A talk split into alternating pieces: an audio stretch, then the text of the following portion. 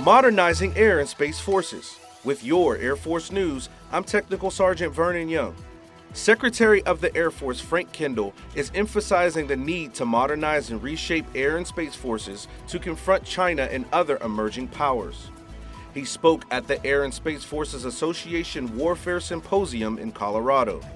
The Secretary says it's important to maintain and sustain current forces and capabilities, but that prioritizing the current force over the force of the future is a road to operational failure.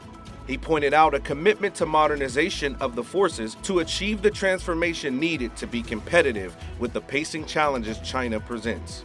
As part of that push, Kendall says older platforms are being divested, while the department's budget for the next fiscal year includes close to 20 new efforts. That's today's Air Force News.